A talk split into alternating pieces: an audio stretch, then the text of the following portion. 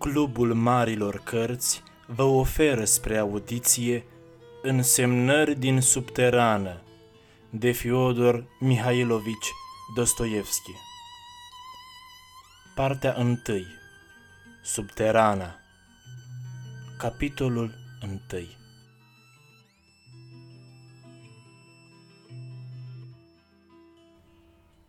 Sunt un om bolnav. Sunt un om rău. Un om lipsit de farmec. Cred... Cred că sunt bolnav de ficat. La drept vorbind, n-am nici cea mai mică idee despre boala mea și nu știu precis ce anume mă doare. Nu mă tratez și nu m-am tratat niciodată. Deși am respect față de medicină și de doctori. Pe deasupra, mai sunt și superstițios, până la exagerare. Ei, măcar atât de superstițios încât să am respect față de medicină. Sunt destul de cultivat ca să nu fiu superstițios, însă sunt superstițios. Nu, rogu-vă, răutatea nu mă lasă să mă tratez. Uite, sunt sigur că așa ceva domniile voastre nu veți binevoi a pricepe. Asta-i, rogu-vă, dar eu înțeleg. Desigur, n-aș fi în stare să vă lămuresc cui îi fac un pustiu de bine în cazul de față, cu răutatea mea.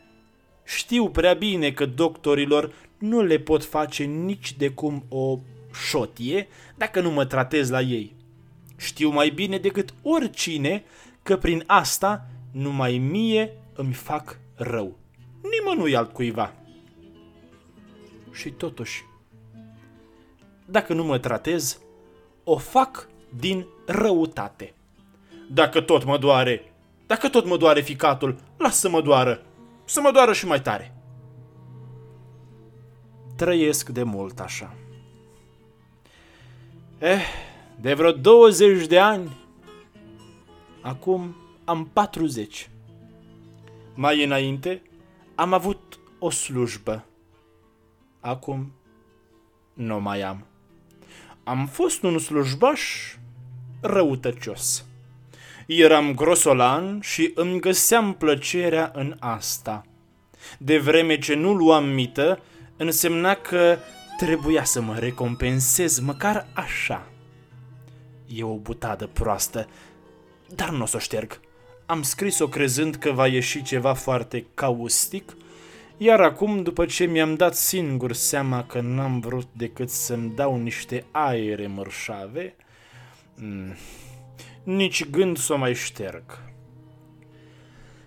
Când se întâmpla ca de biroul la care ședeam eu să se apropie câte un om cu jalba în mână, ca să-mi ceară vreo lămurire, scrâșneam din dinți la el și simțeam o desfătare nesățioasă dacă izbuteam să-l mâhnesc. Izbuteam aproape întotdeauna. Cel mai adesea aveam de-a face cu oameni timizi, așa cei cu jalbele știți și dumneavoastră. Însă dintre filfizoni, cel mai mult nu-l puteam înghiți pe un ofițer. Nu voia nici de cum să se umilească și își zornăia oribil sabia. Din pricina acestei săbii, un an și jumătate am purtat război cu el. Până la urmă, l-am biruit. A încetat să-și o mai zornăie. De altminteri, Asta s-a întâmplat pe când eram tânăr. Dar știți dumneavoastră, domnilor, care era punctul principal al răutății mele?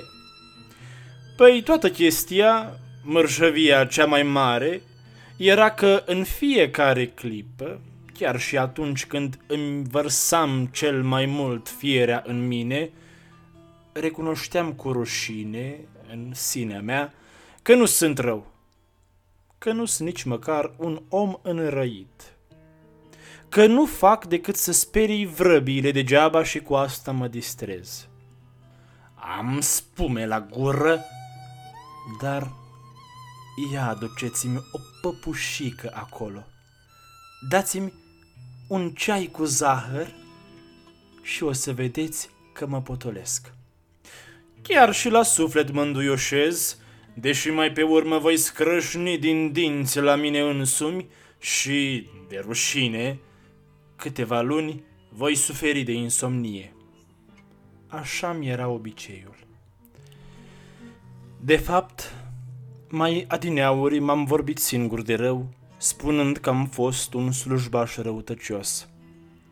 Din răutate m-am vorbit de rău.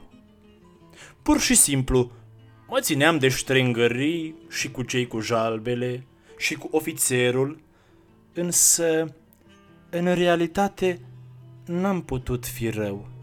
Clipă de clipă simțeam în mine multe și nenumărate elemente total opuse răutății.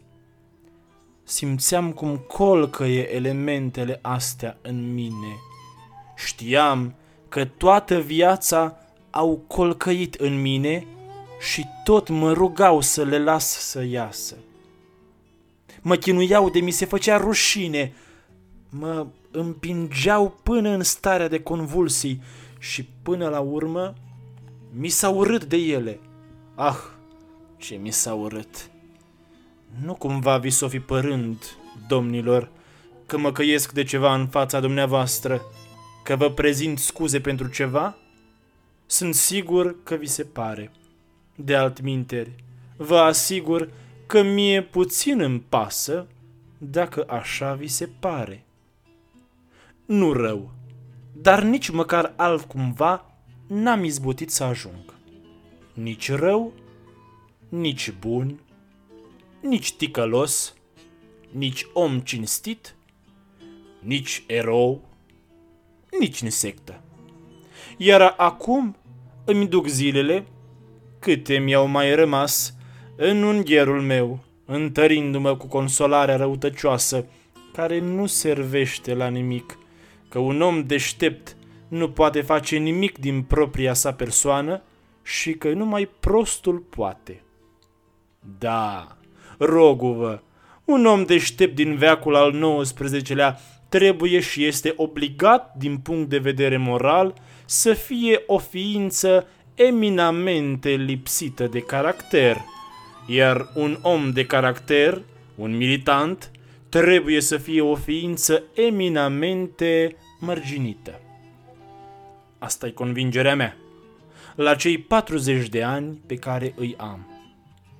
Am acum 40 de ani și când te gândești că 40 de ani înseamnă o viață întreagă, doar înseamnă bătrânețea cea mai adâncă.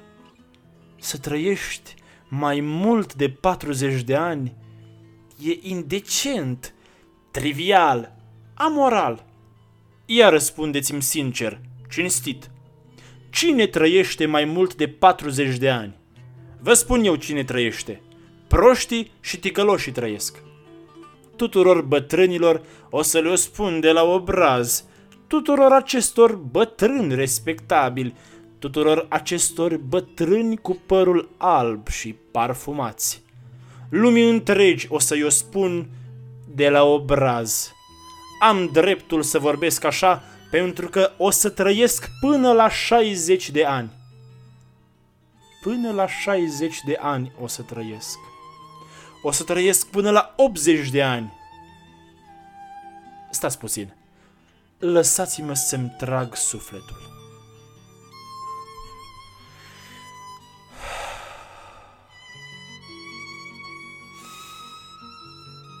Veți fi crezând, poate, domnilor, că vreau să vă fac să râdeți? Și în privința asta ați greșit. Nu sunt câtuși de puțin un om vesel, cum vi se pare sau cum vi s-ar putea părea. De altfel, dacă iritați fiind de această vorbărie și simt de acum că sunteți iritați, v-ar trece prin cap să mă întrebați cine sunt eu, vă voi răspunde. Sunt un asesor de colegiu. Am muncit ca să am ce mânca. Dar numai pentru asta. Și când anul trecut, prin testament, una dintre rudele mele îndepărtate mi-a lăsat șase mii de ruble, m-am retras de îndată de la serviciu și m-am instalat în unghierul meu. Și mai înainte am locuit în acest unghier, dar acum m-am statornicit în acest unghier.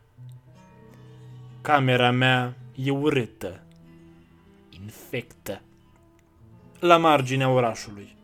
Drept servitoare am o țărancă bătrână, rea de proastă cei care, pe deasupra, mai și duhnește întotdeauna groaznic. Mi se pare că la Petersburg clima începe să-mi dăuneze și că, numai cu mijloacele mele neînsemnate, viața va fi prea scumpă aici pentru mine. Asta o știu și eu, o știu mai bine decât acești sfătuitori experimentați și prea înțelepți care dau din cap plin de importanță. Dar, dar rămân la Petersburg. Nu plec din Petersburg și nu plec pentru că, eh, de fapt, e cu desăvârșire tot una dacă plec sau nu. De altminteri, despre ce poate vorbi un om cum se cade cu cea mai mare plăcere? Răspuns. Despre el însuși. Ei, atunci și eu voi vorbi despre mine.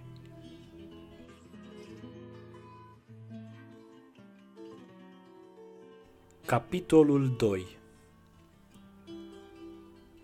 Acum aș vrea să vă povestesc, domnilor, indiferent dacă doriți sau nu să mă ascultați, de ce n-am reușit să mă prefac nici măcar într-o insectă. Vă declar solemn că de multe ori am vrut să fiu o insectă. Însă nici măcar de asta n-am fost în stare. Vă jur, domnilor, că dacă ești prea conștient, asta e o boală, o boală adevărată, de plină. Pentru viața de toate zilele a omului, ar fi fost mult prea suficientă conștiința umană obișnuită, adică o jumătate sau chiar un sfert din porția care îi revine unui om evoluat din nefericitul nostru secol al XIX-lea și care, pe deasupra, are îndoitul ghinion de a locui în Petersburg, cel mai abstract și premeditat oraș de pe globul pământesc. Orașele se împart în premeditate și nepremeditate. Ar fi absolut suficientă, de pildă, conștiința cu care trăiesc așa zi și oameni spontani și militanți. Pariez, credeți că toate astea le scriu numai ca să vă fac praf ba încă și că, dintr-o îngânfare de prost gust, îmi zornă sabia ca ofițerul meu. Aș, domnilor, cine se poate lăuda cu bolile sale, ba încă și să mai arunce praf în ochi cu ele? Adică, ce zic? Toți fac așa. Tocmai cu bolile se laudă, iar eu cred că o fac mai mult decât oricare. Să nu ne contrazicem. Obiecția mea este absurdă. Totuși sunt întru totul convins că boala înseamnă nu numai foarte multă conștiință, ci și orice conștiință. Insist asupra acestei idei. Să nu ne îndepărtăm de asta pentru moment. Uite ce vreau să-mi spuneți. De ce, ca din adins, chiar în acele clipe da, chiar în clipele când eram cel mai capabil să conștientizez toate subtilitățile a tot ce e frumos și sublim, cum se zicea cândva la noi, mi se întâmpla chiar atunci nu să conștientizez, ci să fac niște lucruri atât de mizerabile care... E, da, într-un cuvânt, ca din adins, îmi dădeau ghes să le săvârșesc. Când îmi dădeam cel mai bine seama că nu trebuie să le fac? Cu cât eram mai conștient de ce e bine și de ce tot acest frumos și sublim, cu atât mai adânc mă cufundam în tina mea și cu atât mai capabil eram să mă împotmolesc în ea. Iar trăsătura cea mai importantă consta în faptul că toate acestea parcă nu existau întâmplător în ființa mea, ci parcă chiar trebuiau să existe. Ca și cum asta ar fi fost starea mea cea mai normală, nefiind câtuși de puțin boală sau degradare, astfel încât, în cele din urmă, mi-a pierit și cheful să lupt cu această degradare. Până la urmă, mai că n-am ajuns să cred, și poate chiar am ajuns să cred, că asta e pe semne starea mea normală. Dar mai întâi, la început, câte chinuri am răbdat în această luptă. Nu credeam că așa li se întâmplă și altora. Și de aceea toată viața am tăinuit-o în sinea mea, ca pe un secret. Mi-era rușine, poate chiar și acum mi-e rușine. Ajungeam până acolo încât simțeam un fel de desfătare tainică, anormală, ticăloasă, de a mă întoarce câteodată în cea mai mărșavă noapte petersburgheză, în ungherul meu și să conștientizez intens că, iată, astăzi am făcut iar o porcărie. Că ceea ce ai făcut iarăși n-ai cum să mai îndrepți și în sinea mea, tainic, să-mi fac remușcări, să mă zvârcolesc și să mă chinuiesc până când, în cele din urmă, amărăciunea mi se transforma într-o dulcegărie rușinoasă, blestemată și, până la urmă, într-o desfătare categorică, serioasă. Da, în desfătare. În desfătare. Insist pe ideea asta.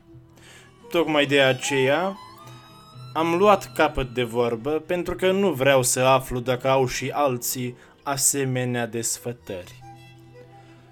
Vă explic. Desfătarea provenea tocmai din prea clara conștiință a înjosirii mele. Din cauză că te simți și singur ajuns în dreptul ultimului zid. Că asta e rău, dar că nici nu putea să fie altfel – că de acum nu mai ai cale de scăpare și niciodată nu o să mai fii alt om. Că dacă ți-ar mai fi rămas un pic de timp și de credință ca să poți deveni orice altceva, cu siguranță chiar tu n-ai dori să te transformi. Chiar dacă ai vrea. Nici așa n-ai avea nimic de făcut. Pentru că în realitate, poate nici n-ai fi avut în ce te preface. Însă cel mai important lucru, sfârșitul sfârșiturilor e că totul se petrece conform legilor normale și principale ale conștiinței intense și din inerția care decurge în mod direct din aceste legi și, prin urmare, nu numai că e imposibil să te transformi, ci și, pur și simplu, ți-e imposibil să faci ceva. Reiese, de pildă, ca o consecință a conștiinței intense. Ai dreptate că ești ticălos, ca și cum ticălosul s-ar simți consolat dacă simte singur că e într-adevăr ticălos. Dar ajungă-mi. Eh, am îndrugat versi uscate. Dar ce am explicat? Prin ce se explică aici desfătarea? dar vă voi explica. O să-mi duc totuși explicația până la capăt. De asta am și pus mâna pe condei. Eu, de exemplu, sunt grozav de vanitos. Sunt suspicios și supărăcios, precum un cocoșat sau un pitic, dar zău. Am avut și momente când dacă s-ar fi întâmplat să-mi tragă cineva o scatoalcă, eu, poate, chiar m-aș fi bucurat de asta. Vorbesc serios. Cu siguranță aș fi fost în stare să descoper și în asta un fel de desfătare. Firește, desfătarea disperării, dar și în disperare există desfătările cele mai fierbinți. Și mai ales când ești prea conștient de situația fără ieșire în care te afli. Iar când capeți o scatoalcă, păi te strivește conștiința faptului că ai fost mânjit cu cine știe ce catran. Important e că, oricum ai lua-o, reiese totuși că întotdeauna primul vinovat de toate sunt eu și, ceea ce e mai jignitor, sunt vinovat fără vină și, ca să zic așa, în virtutea legilor naturii. Vinovat, în primul rând, pentru că sunt mai deștept decât toți din prejurul meu. Totdeauna m-am considerat mai deștept decât cei din prejurul meu și, uneori, nu știu dacă vă vine să credeți, chiar mă rușinam de asta. În orice caz, toată viața am privit cumva pe delături și niciodată n-am putut să mă uit drept în ochii oamenilor. Vinovat, în sfârșit, că chiar dacă aș avea mărinimie în mine, n-aș avea decât chinuri din pricina conștiinței inutilității ei.